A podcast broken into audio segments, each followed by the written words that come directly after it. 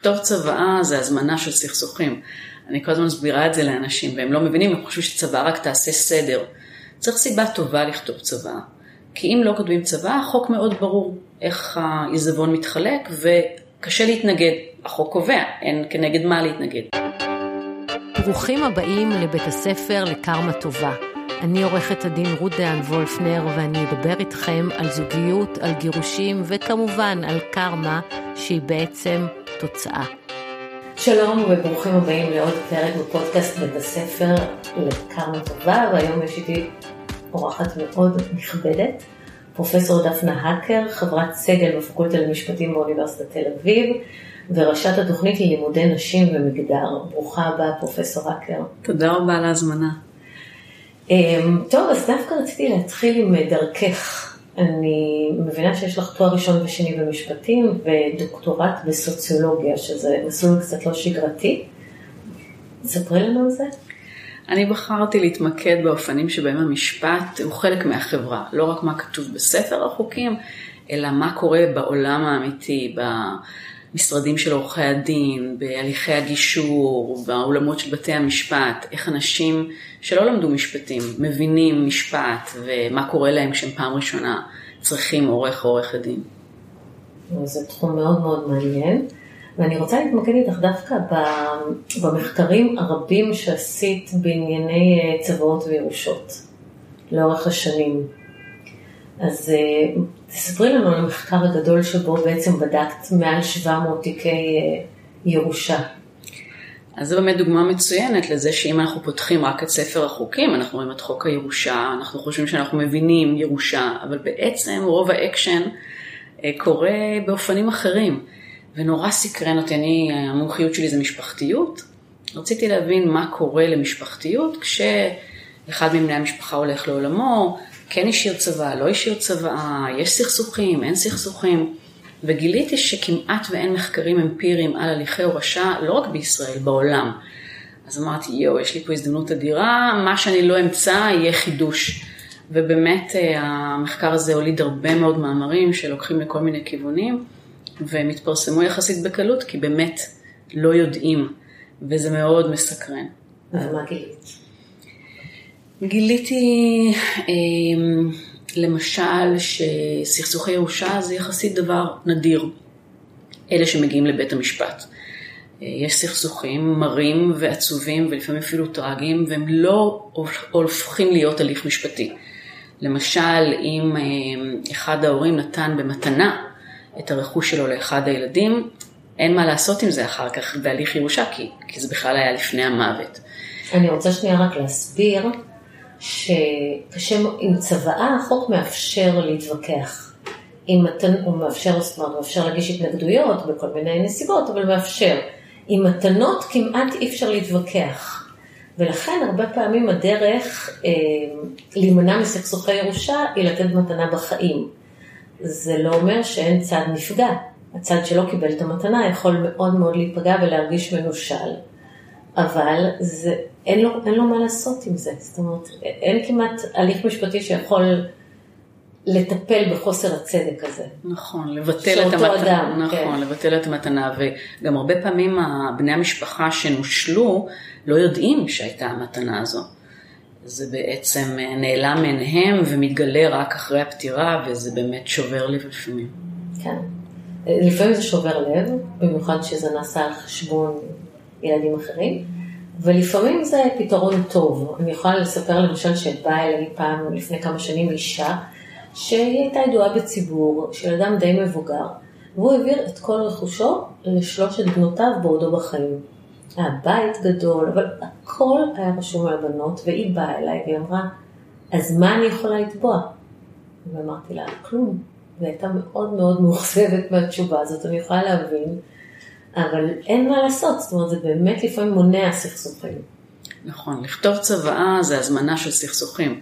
אני כל הזמן מסבירה את זה לאנשים, והם לא מבינים, הם חושבים שצוואה רק תעשה סדר. צריך סיבה טובה לכתוב צוואה. כי אם לא כותבים צבא, החוק מאוד ברור איך העיזבון מתחלק וקשה להתנגד. החוק קובע, אין כנגד מה להתנגד. ברגע שיש צבא, אפשר להתחיל להגיד השפעה בלתי הוגנת, אה, חוסר כשירות, ולכן אנשים צריכים להבין שיש סיבות טובות לכתוב צבא, אבל אם אין סיבות כאלה, עדיף בלי. כן, כשאדם כותב, צבא, למרות שאם הצבא היא מתכתבת עם חוק הירושה, אז גם אי אפשר להתווכח איתה.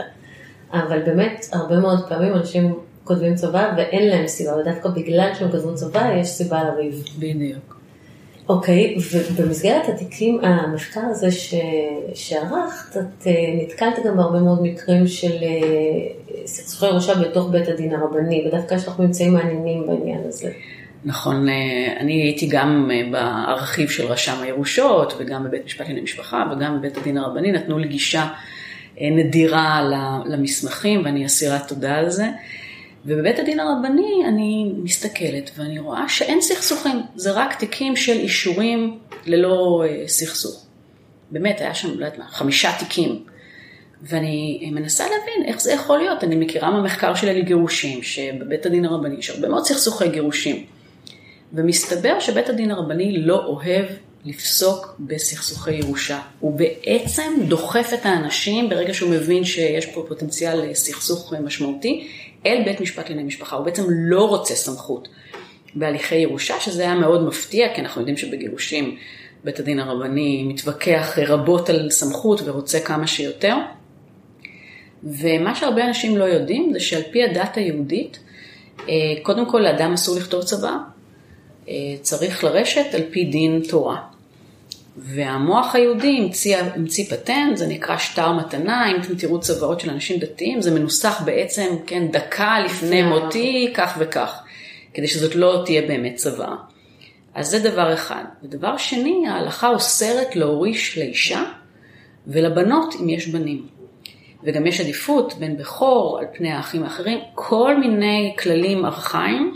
שאינם עולים בקנה אחד עם חוק הירושה הישראלי. נכון, אבל אם יש בעצם הסכמה על הסמכות של בית הדין הרבני, אז הוא צריך לפסוק על פי ההלכה, והוא לא רוצה לפסוק על פי ההלכה. אה, גם בגלל שזה פחות חשוב לו מלסדר גיטין כשרים, כי זה דיני ממונות, וגם בגלל שהנורמות בתוך הקהילות הדתיות, השתנו. אז שוב, יש אה, קהילות חרדיות אולטרה אורתודוקסיות בירושלים שעדיין לא ייתנו לבנות לרשת. אבל אצל רוב הדתיים הם רוצים שהאישה תירש, הם רוצים שהבנות ירשו. אז בעצם הנורמות הן מאוד דומות. אז אה, אה, בתי הדין הרבניים לא רוצים לפסוק אה, נגד נשים ולא רוצים למשוך אש בזירה הזאת. אז הם ממש אומרים לה, אה, אנחנו רואים שיש סכסוך, בעצם אין הסכמה לסמכות של בית הדין הרבני, תלכו לבית משפט לענייני משפחה. כן, טוב, לפחות אנחנו יודעים שבעניין הזה אין לנו מרוץ סמכויות. נכון. להפך, המחקר שלי מראה שכשאין סכסוך, הרבה פעמים דווקא כדאי לפנות לבית הדין הרבני. פרוצדורה יותר מהירה. בדיוק, אצלהם זה עובד יותר מהר. כן, ואנשים יודעים את זה, זה מעניין. נכון, למרות שהיום אני חייבת להגיד שיש רפורמות, הרבה פחות אה, מורכב כבר כשפונים לרשם. לרשם, נכון. אז כן. מאז המחקר באמת נעשו גם אה, תיקונים, אה, פרוצדורליים שם, זה צריך להיות הליך קל וזול ומהיר, אין סיבה להסתבך. טוב, עכשיו בואי נצלול קצת להארדקור של, של סכסוכי הירושה. קודם כל מבחינה רגשית, אני חושבת שזה אחד התחומים הכי קשים שיש, לפעמים יותר קשים מגירושים. למה בעצם? למה אנשים לא מצליחים להתאושש מהפגיעה הזאת? כי אין על מי לכעוס ואין לה... איך להבין, הבן אדם מת. והעובדה שאין דרך להתעמת, לברר, לדרוש הסברים, לשנות את המציאות. בסכסוך ירושה, פשוט אין, אין, אין, אין עם מי לבוא חשבון, וזה נופל על הפגיעות הכי הכי קשות. כי מי לא רוצה שההורים יאהבו אותו? אה, מי אה, לא רוצה להרגיש הכרה דרך הירושה של המקום שלו, שלה במשפחה? ואם זה לא קורה, אז הפגיעה היא, היא בלתי ניתנת להחלמה, וזה עובר, אני ראיתי דור ודור ודור, זאת אומרת גם הבני דודים לא ידברו ביניהם, וסכסוכי ירושה בין אחים, זה באמת הסכסוכים המשפחתיים הכי קשים שיש. אנחנו מדברים באמת על מצב שבו אה, אחד ההורים מנשל או מחלק באופן לא שוויוני את הרכוש בצוואה, וכתוצאה מכך מישהו מרגיש פגוע. והרבה פעמים זה בלי הסבר. אה, יש מדינות בארצות הברית למשל שמרשות חופש הורשה ומרשות לנשל, אבל למרות אתם חייבים להסביר בצבא למה. אצלנו אנחנו אפילו עם חופש הורשה עוד יותר רדיקלי, ובן אדם יכול להחליט שכל הרכוש ילך לאגודה למען החתול, והילדים שלו לא, לא יבינו אפילו למה. אני דווקא חושבת שלפעמים, בניגוד להרבה עורכי דין שהסבירו לי שממש חייבים חלקים שווים לכל הילדים, ואחרת זה יעשה סכסוכים איומים, אני חושבת שלפעמים אפשר להסביר למה אחד הילדים קיבל קצת יותר. למשל, במחקרים עכשיו שאני מתעסקת בהם, כי אחד הילדים, בדרך כלל אחת הילדות, הבנות, השקיעו הרבה יותר זמן בטיפול בהורים. אני חושבת שלגמול להן בירושה זה לגמרי בסדר, אבל צריך לבוא הסבר, צריך לבוא דיון. לפעמים אפילו לפני שהבן אדם מת, כן? נכון. לכנס את המשפחה, להסביר. אני לא אשכח, אה, פעם נפגשתי בעורכי דין מבריסל שעושים צוואות לאלפיון העליון, והם אמרו שהם לא מסכימים לערוך צוואה, אם הבן אדם המוריש לא מזמין את כל הנוגעים בדבר למשרד שלהם, וממש עושים סשן, שהבן אדם אומר כך וכך התכוונתי לכתוב בצוואה, מקבל משוב מהנוגעים בדבר, ואז נכתבת הצוואה הסופית. ממש רותמים את הליך הצוואה לדיון משפחתי ביום שאחרי. אצלנו זה ממש לא המצב, אנשים מדחיקים, אנשים לא מתמודדים. לפעמים כן. לפעמים אנשים אומרים, אני אלך לדבר עם הילדים על זה. היה, ממש לא מזמן היה לי זוג כזה, שחשבו מה אפשר לעשות, ילד אחד צריך יותר עזרה, ילד אחד צריך פחות עזרה, אבל אמרו, אנחנו לפני שאנחנו נעשה את הצבא, אנחנו נדבר עם הילדים ונקבל את ההסכמה שלהם. זה מאוד מיוחד ומאוד נפלא, נכון. נפלא, נפלא, ככה צריך. כן, אבל, אבל מה שקורה זה שהסכסוכים שמגיעים לבתי משפט, בעצם הילד פתאום מבין, גם לפעמים גם אם הוא חושד שזה עומד לקרות. כי לפעמים יש לזה כן סכסוך מקדים, וכן אחד הילדים משתלט על ההורה, וכן יש כל מיני כעסים, ואין כל כך מה לעשות נגד זה. אז עכשיו ענת ליפשיט מדברת על ניכור אה, במובנים האלה, נכון. כן? ואיך אנחנו נאתר את זה, בדיוק, ולפעמים יש מה לעשות. אה, יש מצבים שזה לא בין אחים, אלא בין בת זוג חדשה לילדים. כן, זה קשה. מקרים מאוד קשים, ואני ראיתי גם תיקים בבית משפט שפתאום צץ ילד שאף אחד לא ידע עליו. אז ההפתעות האלה הן אה, באמת הרבה פעמים אה, פצע ש... שימשיך לדורות. כן, דרך אגב, אה, אם אתם חושדים שאולי יש לכם ילד, תעשו צבא. אנשים זה, לא, לא מטפלים בענייניהם, כן. נכון, אבל באירופה, הלוא יש כמעט בכל המדינות את שיטת השריון, שאומרת שחלק מסוים תמיד ילך ילדים או לאישה או גם לילדים או גם לאישה, לכל מדינה יש את החוקים שלה. וזה בעצם מאפשר טיפה למנוע מצב של אה, או חוסר צדק או השתלטות על, על עזרון של מישהו. ואני מבינה, בארץ זה לא קיים, זה גם לא עומד על הפרק למיטב ידיעתי, את מאוד מאוד נגד זה, נכון? נכון, אני חושבת שדווקא בגלל העלייה בתוחלת החיים, הזקנים והזקנות צריכים חופש שורשה שיאפשר להם להבטיח טיפול. אם רוב העיזבון הולך ממילא לבן בת הזוג ועוד יותר לילדים, אז הילדים יכולים אה, לנטוש את ההורה ולא לטפל. אז דווקא התמריץ הכלכלי בהקשרים האלה נראה לי חשוב, אני חושבת שהשיטה הישראלית היא יותר מוצלחת. זאת אומרת שהילדים ידעו שאם הם לא מטפלים, אז יכול להיות שינשלו אותם. כן, יכול להיות שהכסף ילך למי שכן יטפל. אוקיי, אבל זה גם יכול ליצור מצבים שבהם אה, אחד הילדים משתלט על הטיפול ומשפיע גם על האב או על האם שזקוקים לטיפול. אז אני חושבת שאנחנו צריכות להיות קצת יותר חשדניות לתזת ההשתלטות. לפעמים זה פשוט גמול ראוי על עבודה מאוד מאוד קשה. אני מראה במחקרים שלי שאנשים סיעודיים, זה לא בקטנה אה, לבוא לבקר, זה ממש, אה, אנחנו רואים היום את הנזקים שנגרמים לבני משפחה מטפלים, נפשיים, כלכליים, פיזיים. ולכן אה, שהם יקבלו חלק משמעותי מהעיזבון נראה לי לגמרי סביר. אם באמת מדובר בהשתלטות, ו- ושוב, אנחנו היום יודעים לתת בהם סימנים, למשל, אה, אותו הורה היה בקשר מצוין עם כל הילדים ופתאום מנתק את הקשר. אז יש פה נורה אדומה, שכנראה אחד הילדים אה, עושה דברים שלא ייעשו. ומערכת המשפט צריכה להתערב, יש לנו יחידות סיוע, יש לנו עובדות סוציאליות, צריך להבין שהמרחב הזה הוא גם מרחב לא רק משפטי, אלא גם טיפולי, וכמו שאנחנו יודעים לעשות את השילוב בין משפט לטיפול בדיני משפחה בהקשרים של גירושים, גם המרחב של הורשה בסוף החיים וזקנה צריך את המבט הכפול הזה. אוקיי, okay, אני רוצה שנייה לדייק את זה, כי הלוא במצב שבו אחד הילדים משתלט על ההורה, וההורה עדיין בחיים, אז הדרך הנכונה לפנות היא בעצם אה, להגיש בקשה למינוי אפוטרופוס. אם יש תחושה של השתלטות של אדם שלא לא מסוגל לדאוג או לבוא ולומר, רגע, אני, אני לא רוצה להיות מנותק מכולם, אז ובעצם אני יכולה לומר שבהגה המקצועית אנחנו קוראים לתיקי האפוטרופסות האלה של נשים מבוגרים, זה סכסוכי טרום ירושה. כי ברור שהשלב הבא יהיה סכסוך ירושה.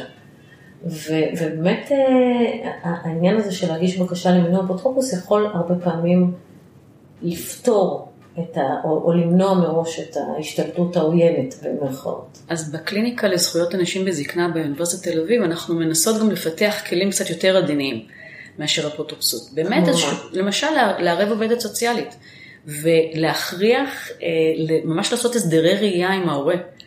ואז כשיש גישה, כי הרבה פעמים פשוט אי אפשר לפגוש את ההורה, הם ממש מנתקים אותו משאר הילדים. ואז כשאנחנו כופים הסדרי ראייה כאלה, לפחות יש דיבור עם ההורה, אפשר לבוא ולראות, הבן אדם צלול, הבן אדם מבין מה הוא עושה, הבן אדם בוחר לא להיות בקשר. אמ, אז צריך להבין, אה, ואני יודעת שגם את עסוקה בשאלות של אלצהיימר ודמנציה ואיך אנחנו מבטיחים שהאדם אה, מבין מה הוא עושה. יש לנו פה אתגר של, עוד פעם, ההתערבות הסוציו-טיפולית הזאת, אה, כדי פשוט להבין מה קורה ולא להיכנע לסוג כזה של השתלטות. כן, אני, בעניין הזה של האלצהיימר אני רוצה להזכיר שהלוא יש בו שלב, וזה ככל שתוחלת החיים מתארכת, ככה אנחנו עדים להרבה יותר מקרים של אלצהיימר, אבל יש שלב במחלה הזאת שאנחנו עוד לא מזהים אותה. זאת אומרת שאדם פחות או יותר מתפקד רגיל, הוא בבית לא זוכר איך מפעילים את המיקרו, הוא יוצא, הוא לא זוכר מה הוא עשה, אבל מי שרואה את זה זה רק האנשים שחיים איתו וקרובים אליו.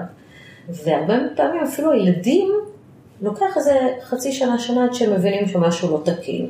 השלב הזה הוא שלב מאוד מסוכן, במיוחד אם זה נישואים שניים, כי זה השלב שבו אפשר להחתים את אותו אדם שהופך להיות מוחלש ותלותי כמעט על מה, שהם, על מה שרוצים.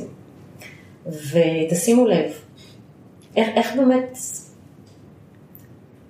איך מצליחים להתמודד עם התופעה הזאת, עם השלב הביניים הזה? יש לך איזה פתרונות? אז אני חושבת שקודם כל השיחה שלנו ודברים אחרים אה, יכולים להעלות את המודעות לזה שזה עניין ושצריך להיערך. ואם אנחנו רוצים להיות בטוחים שהרצון האמיתי שלנו הוא זה שיצא לפועל, אז, אז לא לחכות לרגע האחרון ולא להדחיק את העובדה שכולנו בני תמותה. ולהיערך מראש ולקבל ייעוץ ולחתום על, על המסמכים שצריך לחתום לפני שזה מאוחר מדי.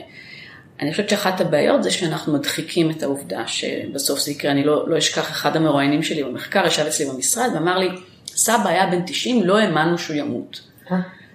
יפה.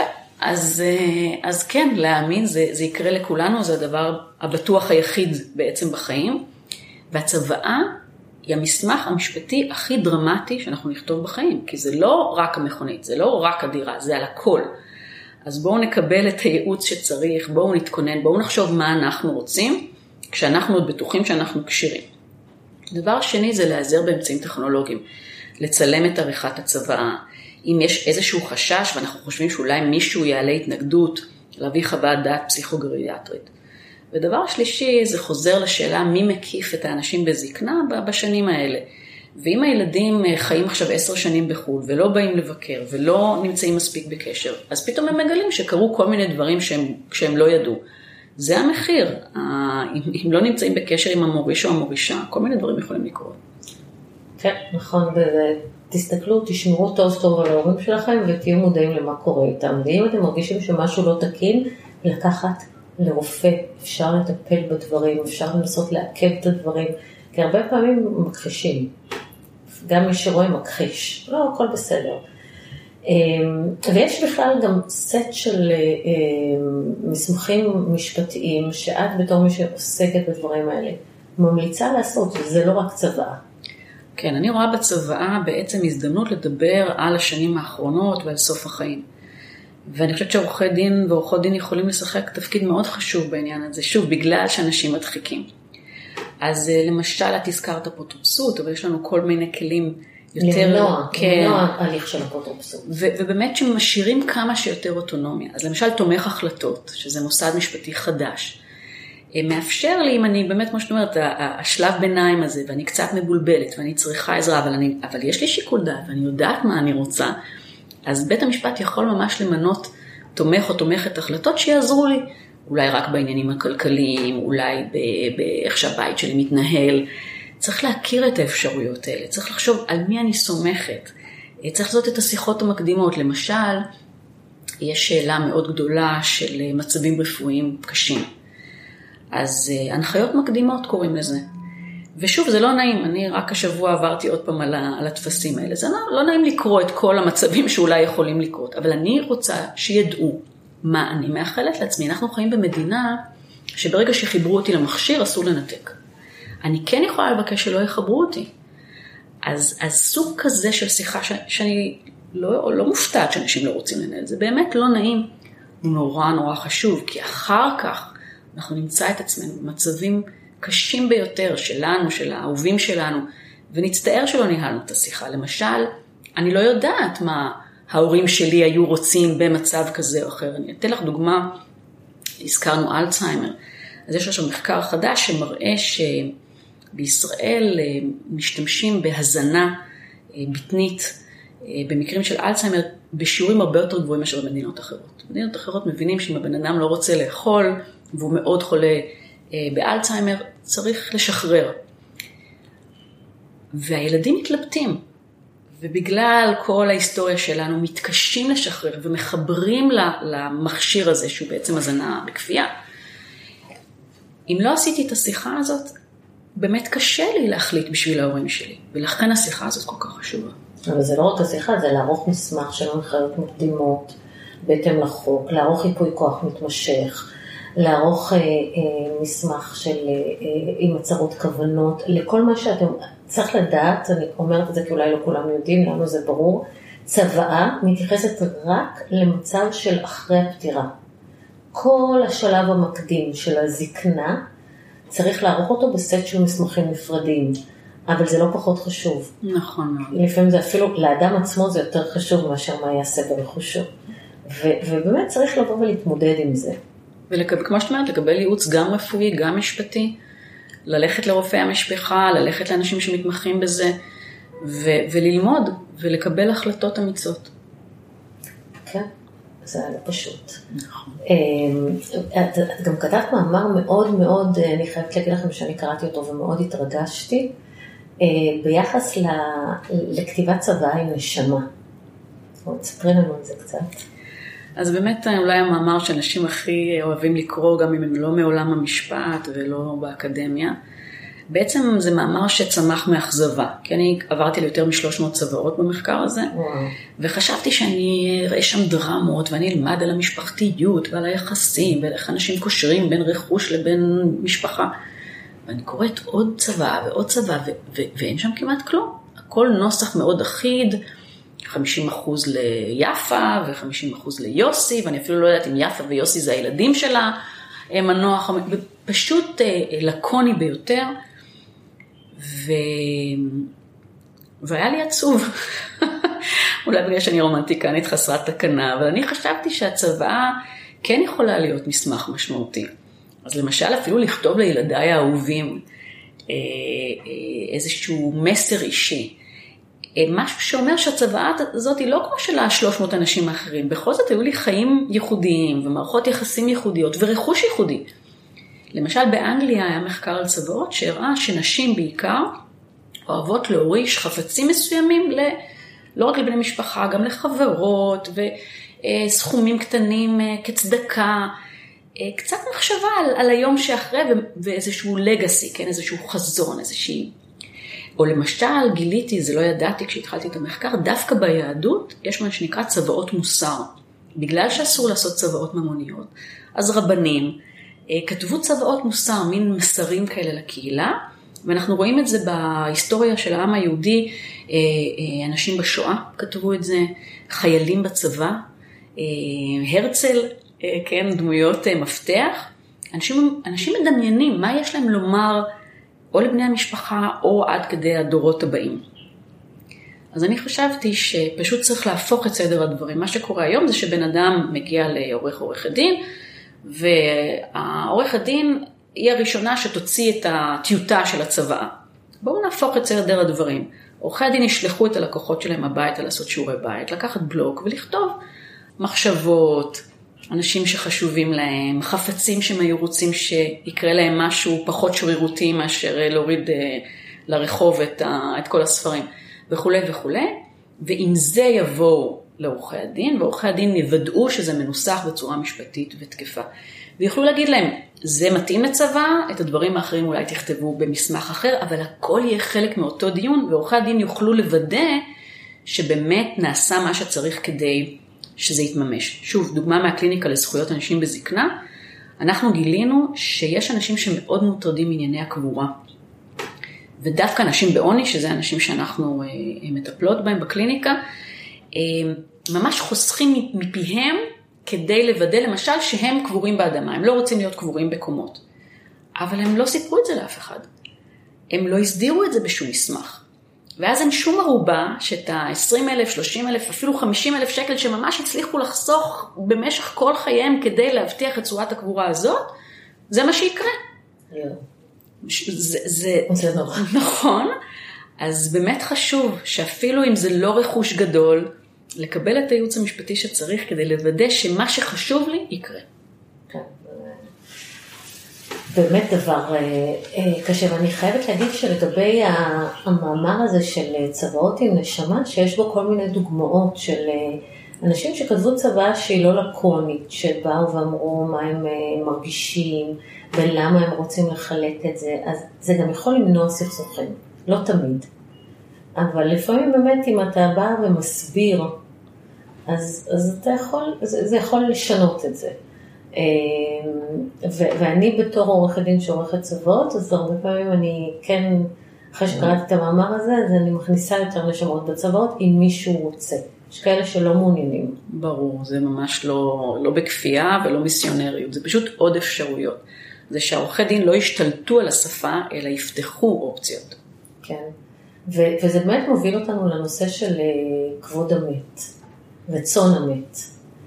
אמ, ובשיחה המקדימה את ככה סיפרת שאת לא, שאת לא אוהבת מה שקורה בבתי משפט לענייני משפחה, כי אין קשר בסופו של דבר בין התוצאה לבין הרצון המת כפי שהוא בא בצבא. אני חושבת שאחת מן השתיים, או שאנחנו לוקחים ברצינות את כבוד המת ורצון המת, ורוצים להבטיח שמה שהוא ציווה, זה מה שיקרה. ומה שגיליתי במחקר זה שפשוט יש שם מסחרה, כמו בהרבה ענפי משפט אחרים. אז יש לנו צוואה אחת שמורישה למישהו אחד וצוואה אחרת שמורישה למישהו אחר, ולפי הכללים המשפטיים, אחת הצוואות תקפה והשנייה לא, אבל זה לא עובד ככה. ומוצאים כל מיני דרכים כדי בעצם לגמור בסוג של פשרה.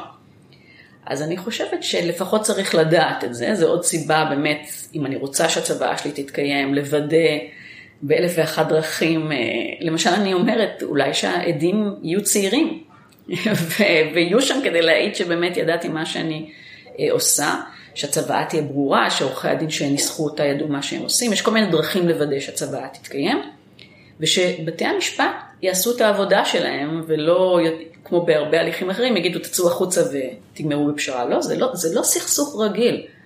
הבטחנו למתים שנקיים מדבריהם, אנחנו צריכים לנסות לקיים. שוב, יכול להיות שזה לא רעיון טוב, אני למשל אחד המאמרים שאני אוהבת להרגיז דרכו את הסטודנטים והסטודנטיות שלי, אני בעד מס עיזבון מאוד משמעותי.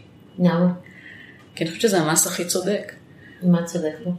אם עבדתי כל החיים ושילמתי מיסים, אז עכשיו אחוזים מאוד ניכרים מה, מהרכוש שלי צריכים ללכת עוד פעם למדינה?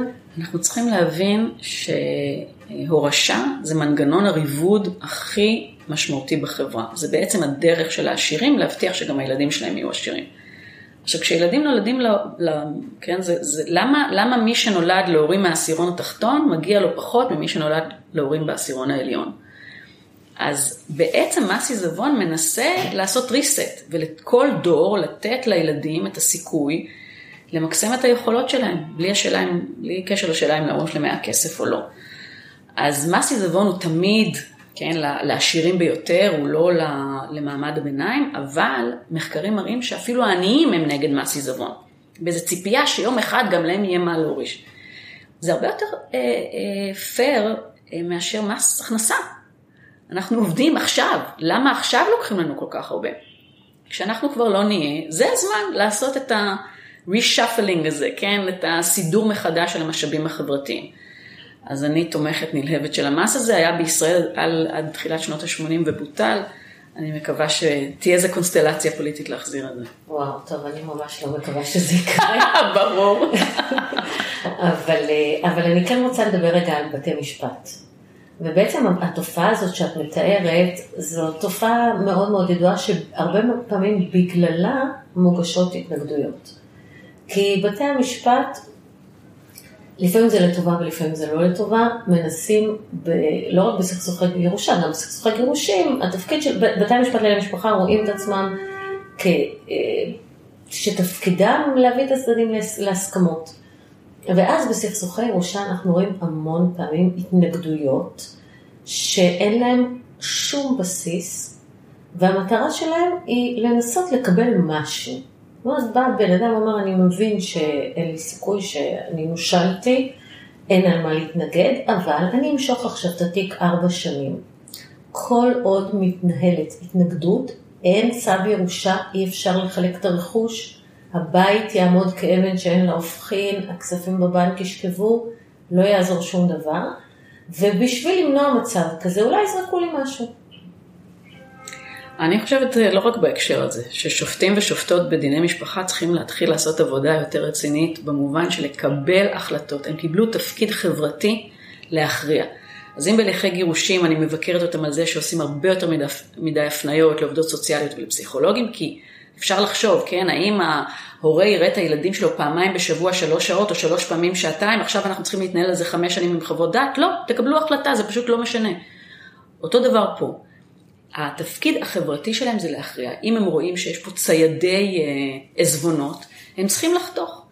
לפעמים אי אפשר לדעת, באמת, בלי לנהל תיק הוכחות מאוד רציני. נכון. אבל לפעמים... ולפעמים זה... גם הפשרה הזאת בעצם אה, עוזרת לפתור סכסוכים בתוך, הירו, בתוך המשפחה. סכסוכי אחים מאוד קשים. לפעמים הורים לא מבינים איזה סכסוך הם עשו בזה שהם, בצבא הזאת שהם עשו. ולכן אני בעד מעורבות אינטנסיבית של יחידות הסיוע גם בסכסוכי ירושה. יש לפעמים טעות בחלק מבתי המשפט לחשוב שזה עניינים של כסף, זה לא ליחידת הסיוע, לא.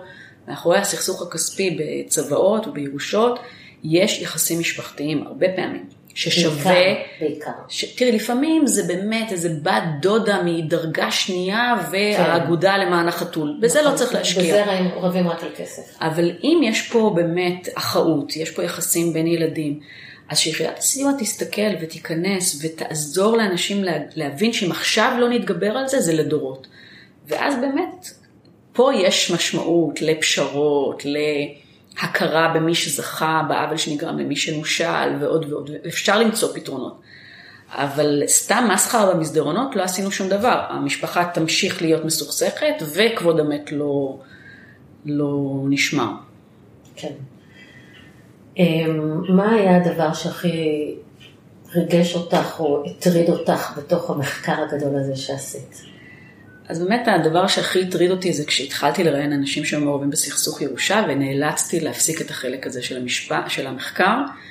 כי אם חשבתי שאני, שהכל יהיה בסדר, כי כבר ראיינתי אנשים שהיו מעורבים בסכסוכי גירושים, הבנתי שזה אופרה אחרת לגמרי, ושיש פה הצפות רגשיות, ואני לא פסיכולוגית, אני לא יכולה להחזיק את זה, ופשוט הפסקתי, כי באמת אנשים סוחבים פצעים מאוד מאוד משמעותיים. הדבר שהכי ריגש, זה שבאחת ההרצאות שדיברתי על, על הממצאים על צוות עם ובלי נשמה, ניגשה אליי עורכת דין, ואמרה לי, אני חייבת לספר לך את הדבר הכי מרגש שקרה לי בקריירה. אה, לא מזמן אה, פנו אליי אה, בני משפחה שהייתי עורכת דין שלהם, ואמרו, אימא במצב לא טוב בבית חולים, היא כתבה צוואה וזה במחשב. והסברתי להם שבלי חתימות של עדים, אם זה לא בכתב, הצוואה לא, לא תקפה. והם שלחו לי את הנוסח שהיא כתבה, וראיתי צוואה, העורכת דין מספרת, ראיתי צוואה נורא מרגשת, מאוד מרגשת, עם אה, אישה דתייה שאומרת לילדים שלה, אני אסתכל עליכם מהשמיים, ואתם לא יכולים לבוא לבקר מהקבר, אני יודעת שאתם חושבים עליי, ואין לי הרבה מה להוריש, אבל תעשו כיף עם הכסף הזה, ותעשו טיולים, והיא ממש מקימה קרן קטנה, ואומרת, אני 70 אלף שקל שמה בצד, אני רוצה שכל יום הולדת של נכד תיתנו לו 100 שקל וכל חתונה 1,000 שקל, ממש אה, רצתה להמשיך לתת גם אחרי שהיא לא איתם אה, פיזית. ועורכת הדין אמרה, בכל זאת היה צריך לעשות פה סדר משפטי, והיא ניסחה את הצוואה באופן ש...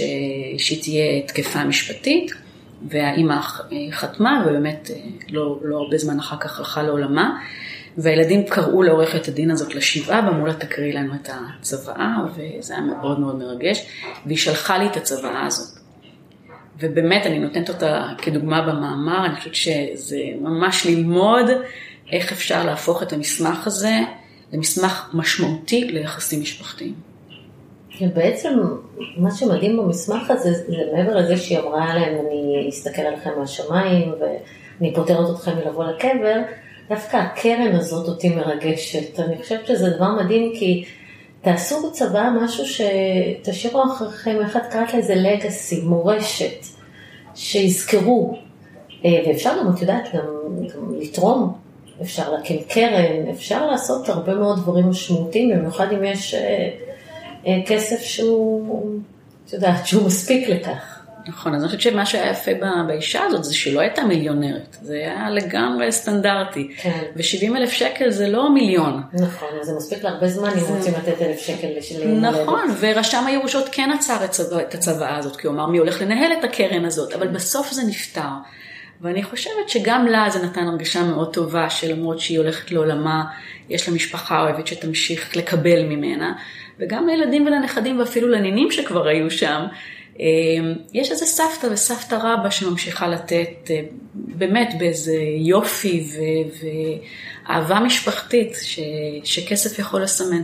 וואי, אני חושבת שזה דבר מדהים, אני, אני, אני כבר רוצה לעשות את זה, אני הולכת לשנות את הצבא, להשאיר לנכדים. אז אני חושבת שבאמת צריך לקבל השראה. נכון. ואני אומרת לעורכי ועורכות הדין, תכינו אפילו קלסטרים, דוגמאות על, על איך, איך לחשוב מחוץ לקופסה, לא רק את השבלונות האלה, 50% פה, 50%, שם אפילו, אתה יודע, התכשיטים, כן? אז, אז יש טבעת שהיא מאוד משמעותית דווקא לילדה הזאת, ואז אפשר לקזז את זה עם איזה תמונה. לחשוב על, על, על ההענקה משפחתית, רגשית, משמעותית, כמו שאת אמרת, פילנטרופיה, זה גם לא חייב להיות רק למיליונרים. יש לי 5,000 שקל שאני רוצה שילכו למשהו אה, חברתי, להרגיש שנתתי משהו אחרי מותי, חזרה במיוחד בגלל שאין לנו מס עיזבון. זה באמת דברים ש, שעושים טוב ב, ומקלים על הפרידה, מקלים על מחשבה ש, שלא נהיה פה יותר, כי בעצם נמשיך להיות בעוד כל מיני דרכים. נכון, זה באמת דבר מדהים. אני רוצה לספר לך על אה, קרן אה, אלחנן פרידמן, שאלחנן פרידמן הלך לעולמו, הוא היה אדם מבוגר, אבל הצוואה שלו אומרת ככה, אה, הגעתי לארץ כנער אחרי השואה, ישנתי על ספסל ברחוב רוטשילד בתל אביב, ובעזרת אה, החונן לאדם דעת, כך הוא כתב בצוואתו, הצלחתי ושגשגתי.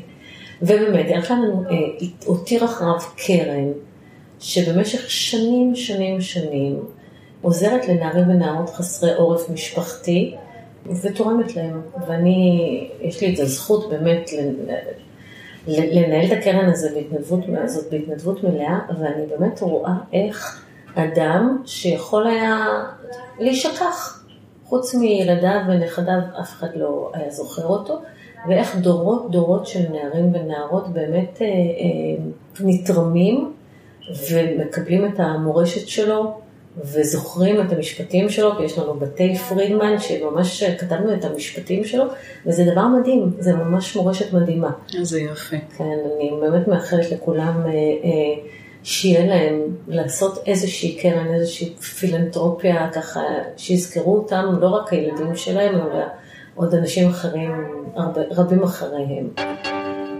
זהו, אני חושבת, יש עוד משהו, פרופסור אקר? לא, אני שמחה על ההזדמנות, אני חושבת שבאמת חשוב לדבר על הדברים ולהבין שצוואה יכולה להיות גם מסמך של אהבה ולא רק אה, התחשבנויות בטאבו. זהו, המון תודה שהגעת. בשמחה. תודה לכם.